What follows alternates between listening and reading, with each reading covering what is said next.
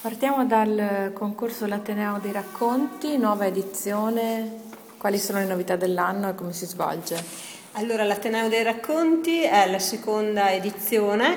Quest'anno il tema eh, della scrittura è libero e c'è una novità importante che i finalisti vedranno non solo pubblicati i loro racconti su un librettino, ma avranno anche la, eh, la possibilità di avere un bonus formativo per frequentare un corso di scrittura creativa.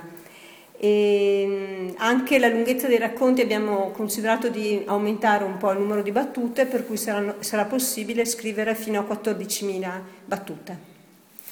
Si apre questa edizione anche con una serata, con un evento. Sì, questo giovedì promuoviamo proprio entrambi i concorsi, l'Ateneo dei Racconti e i Suoni Universitari, con una serata eh, che, che, vedrà eh, sul palco le due vincitrici dell'anno scorso, in particolare la vincitrice per la giuria, eh, Chiara Frizzera, ma anche la vincitrice per il pubblico, eh, Nadia Pedot, eh, con un reading eh, teatrale dei loro racconti e poi la partecipazione dei vincitori dello scorso Suoni Universitari di Alchimia.